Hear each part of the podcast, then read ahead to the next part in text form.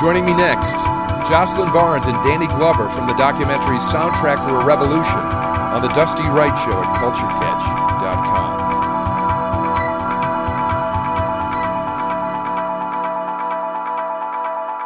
Today's show is brought to you by our friends at Sony Pro. For all of your HDNA needs, visit pro.sony.com. Uh, Danny, how did you get involved? I, I want to, whatever time that needs to be spent about how I get involved has to be explained by Jocelyn Barnes. All right, She Jocelyn. is, she is, she is the, she's the engine that runs Louverture. Okay. Thank you. Well, well, we uh, Bill and Dan approached us with the project, and uh, both Danny and I had seen Amandla, which um, was you know the, the film about the music of the South African struggle, the Right. anti-apartheid struggle. Um, and so it resonated for us as an idea immediately, and I think we both recognized also the history and power of music in any kind of struggle, and certainly uh, thought it was a great idea to use the film to reach a younger generation. That was one of the things that I noticed. I watched it with a couple of our interns, and I said, you know, as an old school film person, I had in my mind, like, did I like the music? Did I dislike the music? Was it necessary to tell the story? Because the story is so compelling anyway. And they were like, oh, no, the music was phenomenal. It was the glue that connected it for them. And these are people, young people that didn't know these stories. They were blown away. And then for me, when Richie Havens' sequence pops up, that just you know, just this tear stream, you know, that, that montage of the photos, uh, you know, the, the, the police photos of all the, uh, the, the folks involved in the various marches and everything. Danny, this movie, documentaries, as we know, is not like making the standard Hollywood movie. They're really labors of love. Well, it, it has to be, yet we depend so much on, on documentaries to record our history and give us a sense of um, really a, a real, a real sense of inf- uh, how we use information. The power of documentaries is that you can use this information as active citizens, and we would hope that this film would be a, a part of a, a part of that legacy as well. How do young people now approach their own history, and make their own history by watching and understanding what has happened in the past? We don't invent we don't invent the wheel. We only add a spoke to it here and a spoke to it there. But certainly, uh, I'm moved by it, and in fact, since I'm a child of the civil rights movement, and since these these this music and also these voices are close so close to the images that I saw and, and the images that I wanted to emulate as a child. I wanted to emulate those young people. I wanted to be like they were only a few years older than I was, but I wanted to be like them. You know, I followed them. I followed followed the freedom rides, and I followed the Snickers who did the sit-ins and everything else. And we would we were in San Francisco now. I'm in San Francisco, and we would kind of cheer them on or find some sort of way in which we we talked about it. So it became part of our public discourse as well as a kid growing up. Yeah, absolutely. And I guess, you know, we forget that music, before we started paying for it, was the way that people shared information from the traveling bards, you know, from every historical society. They would tell you the news, or the good news and the bad news. And this is so, in, it's so dynamic. And to have the, the re records of these songs with the artist you chose, I think is a powerful statement onto itself. This movie, I feel, has a really evergreen vibe, which can be difficult for documentaries. That I think we'll be able to revisit this movie in schools, you know, with a younger generation that's coming up behind us. Um, what is it for you? What's the mo- what's the most defining aspect for this documentary for you guys, Jocelyn? Well, I think that um, the idea of inspiring a, a new generation to, you know, come out of the theater and really want to take action, um, for me is the is the real, you know, as they say, the takeaway from the film. Um, I, I think, you know, as you said, music ha- was origin- the original way of communicating, and I think, you know, rap music certainly came from street reporting and still does to some extent um, when it's not overproduced. so, um, but it, it was a real pleasure to and, and privilege to meet some of the people involved with the movement um, and to have them also validate the film uh, as something that was authentic and accurate. I I sat next to Mr. Harry Belafonte last night at the first uh, public screening of the film, and he actually sang during Oh. the film, which was just amazing, you know, and and to know how involved he was, and, and Danny's known him for many years, and in fact, the reason Mr. Belafonte got involved with the film was because of Danny, um, but also because I think he really wanted to see um, a new generation touched by the struggle.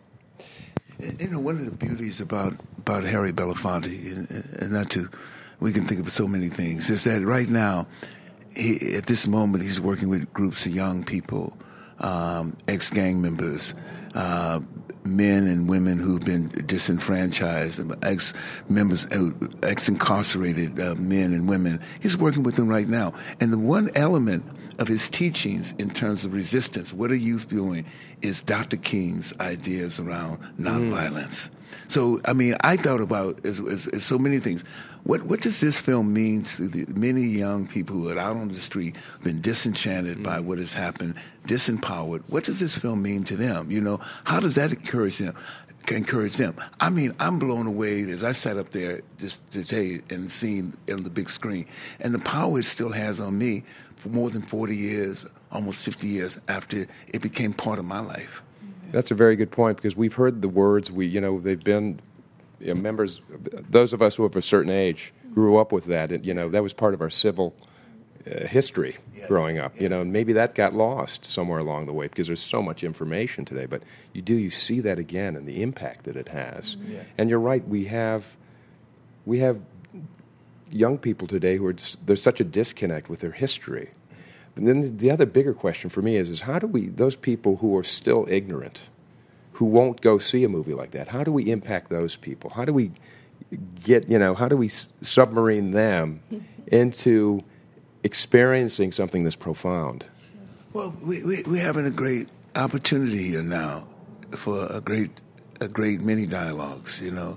Not only the dialogue, should, which should be a continuing dialogue about race and equity and justice, but a dialogue about our environment and how do we protect our environment and how do we, how do we, who are we in the global world? Who are we as human beings, mm. really? And in essence, is that we have an opportunity for that kind of dialogue right now. And maybe in, in, in within that, within that context, within that framework, the issues around the civil rights movement could be framed in such a way that it's all of us embraced because all of us is the same struggle for human dignity. Right. All of us saying struggle for human acceptance. That's what it is. Right. That's that's a very good point, Danny. Yeah, and I think that we try with all of our films um, to not put people on the defensive. You know, that it's important if you're going to really address ignorance, especially willful ignorance, which or willful innocence, which Americans are famous for internationally.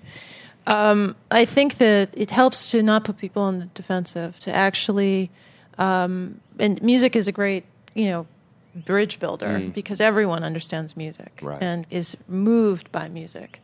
Um, so if if you can reach people that way through art and reconnect people at an emotional level to ha- their kind of shared humanity, Oh, absolutely. that that that immediately overcomes the sort of idea of ignorance mm-hmm. and the idea of bigotry, Right. and helps people get over it in, inside themselves, which is where it has to start.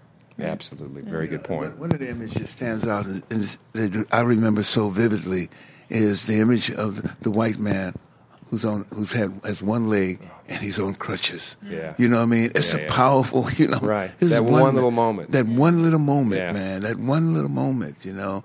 And and that's what it I think the, the process of transformation, I think, for all of us as human beings within this country is we're going through a process now. If this film could be an addition to that process mm. and and bring some sort of clarity about the capacity who we can be. Mm. This is about who we can be. You know what we've been in the past. We have to understand the past, but certainly we can't belabor what we've been in the past. We need so desperately to figure out what we can be, who we can be to each other right now in the present. And you know, timing is everything. I mean, we've had to get so base with our lives. We've had to break it all down. We've had to reach the lowest ebb Yeah. to climb back up. Yeah. So your timing is impeccable, really, when you think about mm. Getting humanity back to let's eliminate greed, let's eliminate all these isms that are negative. Yeah. Let's focus on the positive isms, you know. So I, you know, as I told Bill and Dan, it's only a matter of time before the White House comes knocking to see the film. and, they, and I didn't know that. Yeah, I didn't know that their their other documentary had been screened by Bush and, and, and the guys. Mm-hmm. So mm-hmm. there's a, you know, I would think that once the press gets hold of this, and I didn't see the papers today, so I don't know. I'm sure you got some favorable reviews, or you will tomorrow in any event. But uh, it, it really is a powerful, powerful documentary. And as we know, documentaries are so hard to reach a mass audience because there's just so much information out there. But again, such a fine job bridging it with the use of music and the, the historical perspective and Yeah. all these great voices from the past who are still Yeah. prevalent today. Ab- absolutely. I mean, that was st- to see Julian Bond, to see him as a young man, Yeah. just to see him marching. Yeah. You know, in a marching. scene, you go, there he is. You know, that was John really Lewis is- John Yeah, Lewis is another one. You go, Yeah, you you know, know. I've heard about John Lewis being in these marches, but wait, there he Yeah, is. There's his there he is, image. right there. Harry Belafonte is a young man. Exactly. Harry Harry still looks good though. He, he hasn't changed. He hasn't changed, man. anyway, I want to thank you both for uh, such a a wonderful um, movie from the heart. I guess is what we'd say. Everyone involved, not just the two of you, but everyone who worked on this thing. It's uh, it's a beautiful thing, and I just think that uh, uh, we'll all help to. Uh, Get it into everyone's hands and into their, their heads and, ho- and then their hearts. And then there- in their hearts. We're so privileged to have worked on this movie and, and to be a part of the work that we try to do at Lu- Louverture Films. You know, it's just to try to create the other voices and, and, and tell the other stories Right. that often go untold and often are dismissed or forgotten. Yeah, thanks. Thanks for listening to part one of my interview with Danny Glover and Jocelyn Barnes, Soundtrack for a Revolution. Joining us next, the writers and directors from that project, Mr. Dan Sturman and Bill Guttentag. Next on The Dusty Wright Show at culturecatch.com. Anyway, gentlemen, congratulations on this. This is a fantastic you. documentary. Thank you. I had an opportunity to, uh, we're going old school here. Yeah. We did this with Lynch. Lynch was very like, what's up with these old moments? You probably loved it. Yeah, yeah. Um, this movie obviously is a labor of love. Uh, you guys are award-winning documentarians. You did uh, not too shabby with your 9/11 Twin Towers documentary. Congratulations on that. Nanking did very well, and now this, I suspect, will uh, hopefully rival the success of those uh, previous. How did you become partners? How did you get involved uh, initially? Um, initially, um, I used to work for ABC News, and Bill was doing a documentary at ABC. Uh, we met uh, 20 years about, uh, yeah, maybe 20 years ago. But uh, we started working together nine years ago. Uh, Bill came up with, a, I think, a great idea for a, a documentary series, which was a real life Law and Order, um, and sold it to NBC. And uh, he brought me on to uh, work on that project. You guys like the work patterns and uh, you know you were able to separate church and state here. But I noticed you both share the tag writer, uh, director, and producer. I suspect you're wearing all the hats. Yeah, I think it's uh, I think it's the nature of making a film like this. I mean, there's a lot of people work on. Certainly, Dan aren't the only people work on the film. You know, there's on Nanking. I think we credit what 160 people. We probably have you know near that here. So it takes a lot of work to do a film like this, even as a labor of love. I mean, on this film, you know, take this theme further. You know, we have really well-known musicians like Wyclef Jean and John Legend and The Roots and so on, and it was a labor of love for all of them. I think it's an incredibly important story. And I think everyone who gets involved wants to be part of a, a, a larger whole and do some good with the film. The thing that struck me is, is why is it taken this long to have a movie about this particular subject matter? I guess maybe we've seen the PBS versions of, you know, certain chapters that you guys go over in the film. You know, the March on Selma, the, uh, Well, you know, I mean, honestly, I, I, I think that, you know, uh, Eyes on the Prize, as far as I'm concerned, is the finest work on the civil rights movement. You know, I just think it's magnificent. Um, and, you know, it's certainly a subject that has been really well covered. I- I, I think what we were trying to do as far as uh, telling the story of the movement through the music was, you know, in a significant way, we were trying to create a film that was dynamic, that had an energy, that would have an appeal to a new generation. Um, you know, Bill uh, showed uh, the film to a, a class full of uh, Stanford students, you know, well-educated kids, and only one of them had ever heard of, you know, the beating on, you know, Bloody Sunday in, in Selma. that's unbelievable. So, you know, the idea is we're trying to make something that, that can engage a new generation. That's something I was talking to some of our young interns. We were watching the movie, and I said, uh, "What do you think of using music to tell the story? Is that is that a good thing?" Because maybe I'm old school, and I was wondering, like, do you need that those chapter markers to get to the next transition? And they said, "Oh no, we loved it," you know, because there was something that touched them. And then for me, seeing the Richie Havens, you know, that to me, just you know, the floodgates opened for me personally.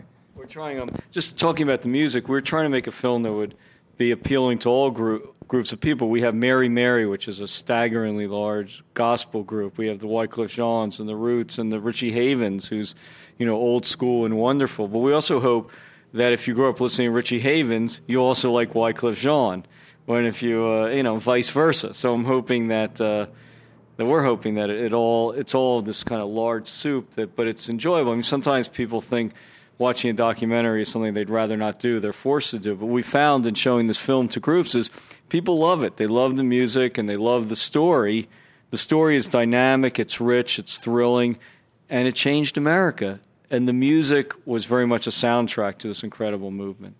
I was curious as to why maybe you didn't incorporate more of rap, some of the big rap artists that it didn't it didn't work thematically with some of the music. Well, you, know, it's funny. I mean, uh, we actually uh, Corey Smith, who is our music supervisor and who's really well connected in the industry. Mos Def and uh, yeah, he used to manage Mos Def. Yeah. I mean, he basically. Um, you know, he, he spoke with a number of rap artists, and basically he came back to us. and He's like, some of these guys they don't sing, you know. And uh, what we were looking for was people singing songs. Right. Um, I mean, the Roots, uh, you know, uh, Tariq, the, the, the the singer on that song, I mean, he he generally raps. You know, he was a little bit hesitant about doing it, but he ultimately was like, you know, he right. he was game for it, and uh, you know, we think he did a wonderful performance. And no Gil Scott Heron. Uh, just a personal aside. He's MIA somewhere in Harlem last time I heard, anyway. But uh, getting back to the documentary, outside of the music, the footage that you had uh, access to is, is quite remarkable. I mean, these are images I don't think I most people have seen. It. Well, you know, I, again, I think it's it's a subject matter that has been covered very well in a number of wonderful films. I mean, the goal for us was to try to expand, you know, mm-hmm. beyond what has already been done. Right. And you know, a significant challenge of that was was trying to get image imagery that that has not yet been seen. And I mean, we were fortunate in the sense that you know there are I, there are new images that are sort of constantly popping up. I mean, there's a there's a mugshot of Martin Luther King and a mugshot of Rosa Parks.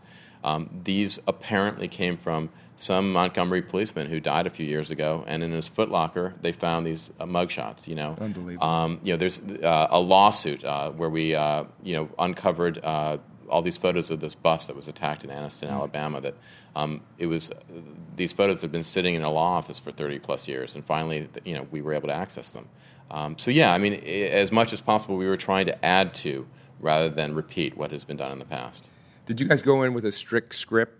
I know sometimes with documentaries, it's hard to you don't know where your source material might end end up? And That's a really good question. I think Dan and I had an outline that we wanted. We had certain things within the civil rights movement we had to cover. We would be remiss in our responsibility. So if you take the bridge at Selma, you know, we would look at a scene like that and say, okay, who's the best person to tell? And we have the person telling the story, which is uh, Congressman John Lewis, who right. was the first person, you know, in the line who was who was attacked. And then you say, okay, well, that's the perfect person. Well, how about someone you never heard of? Mm-hmm. How about someone who was just a kid who got attacked? And we go looking for that sort of thing. And I think it's fair to say we did that throughout the film. You look for the best people to tell the story in a compelling way.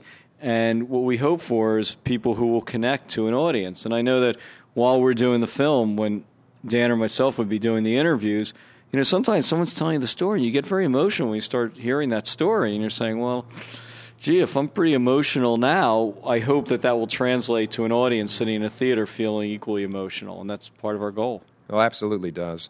Um, you know, the scene again using Richie Havens, that moment, and using all of those uh, police shots as mug shots and a very clever transition in how you layered that. Talk about that sequence. That was really well edited. Well, it's really interesting that we were trying to do. I, I, think, as Dan suggested, the story's been told before and very well, but we were trying to tell it in an innovative way using the music. And one of the things that's really come along is it's pretty cheap to do really great effects on things. And the sequence you're talking about is one guy in his 20s with a laptop computer. I mean, it took him a while to do it, but it's a guy on a computer. And then what's really magical is you work, look at it and he shows it to you. And I mean, he was great, but you know, Dan and I said, oh, why don't you do this? Why don't you do that? We make some corrections or suggestions and it comes back to us. But really, it's a guy with a computer. And then cut two, you're watching it in a theater, and it's just amazing. It's a magical how, scene. It's a magic, and how beautiful it is. But you know, when we were coming up, the idea that you could have this incredible sequence done by a guy on a laptop, you know, it, it seems like just unattainable. And I think that we are definitely the beneficiaries of the technology that's come forward, and also the talent. I mean, this is going back the same way. This guy who did it, St. Jerome Oliver, he's just a super talented guy who we were lucky to work with. The same way we were lucky to work with the Roots, we're also lucky to work with people who can help us do this beautiful stuff. And I like the fact that you went old school with the studio setting. You know, you're using all this wonderful digital technology that affords you this freedom. This, it's not cost prohibitive. It's easy entry. And then we see this great old wooden studio with the you know expensive mics and organic, real instruments, real drums, bass, guitar. I thought really, I thought added a tremendous impact to that music being reenacted because we're hearing those old recordings, some of which I'm I don't know what the source material was, but they were incredible. Probably off of cassette recorders or what you know, old Ampex, Ampex reel to reels or something. I mean, the, the yeah, the field recordings were done primarily with a Nagra, um, you know, 1963, 64, Right. um, and those, you know, I mean, 45 years later, it's, I, they capture this incredible energy. Unbelievable. But um, you know, I mean, certainly the way we filmed, uh, our end goal was really just not to take away from the music. I mean, the music is just so fantastic. I mean, really, uh, uh, the film. I mean, it is a history film, but I think you know more than anything, it's a celebration of this incredible body of music. And uh, to the extent that we were able to take that music and then have it performed by some really top musicians who could elevate it even more. Um, you know, obviously that was the, that was really the, the goal for us, and, and it was really thrilling to, to be there for those performances. Right.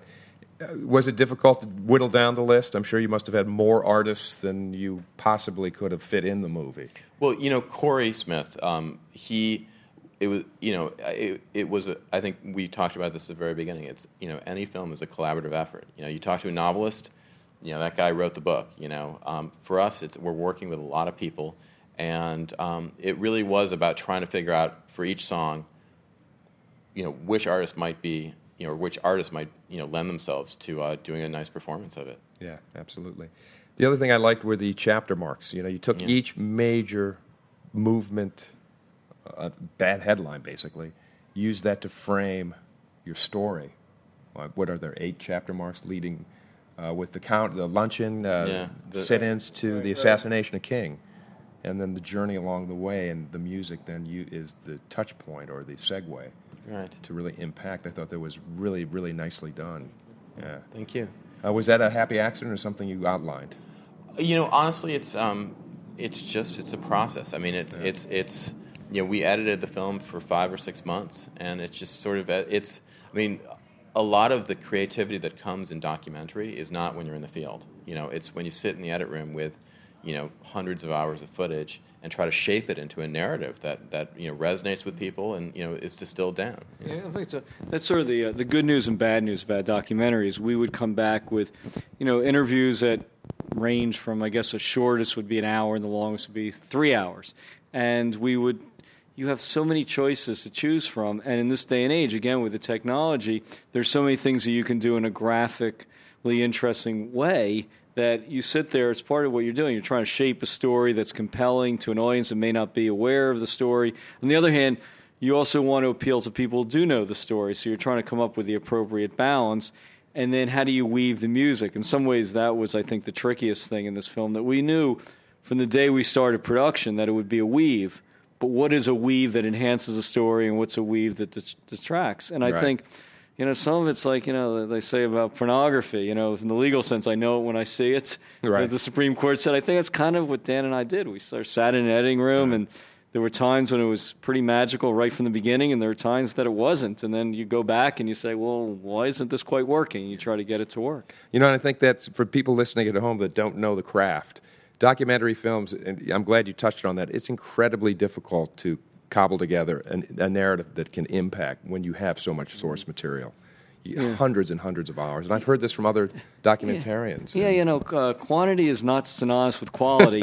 but one of the things that we found on this film, and, and honestly in the film we did on Nanking as well, is there were so many great stories. And then that, when that happens, you feel like, okay, you're in a good position. Someone's going to tell the story of the bridge at Selma. Who's going to tell it? Who's going to tell which part of it? And how does it intersect with the stock footage? And also, how does it intersect with the music? And look, it, it's it's not like we're the only people who can do this.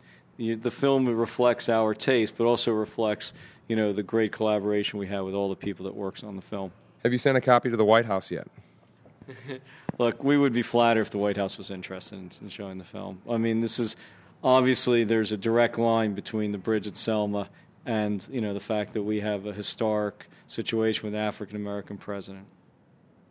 So nobody's pushing it, or it's going to be organically delivered. Oh, you know, I mean, honestly, we actually have a couple people who are super enthusiastic about the film who've been saying, "Yeah, you should Yeah. you should get this to Obama." So I Right. mean, you know, I, I, we the World Trade Center film that we had uh, screened at the White House uh, in front of George W. and Right. you know, Rumsfeld was there, and that was you know a really thrilling experience. And I think it would be exponentially more thrilling to be in a White House where we actually like the president. I think I think it'll probably get screened. I think it's safe to say once the press starts picking up on it. And you had your uh, premiere at the Tribeca Film Festival, so Yeah, yeah. Uh, I didn't see the papers today. Were there any reviews yet? I, I understand that the reviews so far have been uniformly positive because my father saw it and he liked it. But I don't know about the papers. That's all the family. The Yeah. family will love it thicker than thin, man. I love Right. it. Do you guys have anything you'd like to add? As you know, other than we want people to see it, and we know how difficult. I think this is the other thing we should share.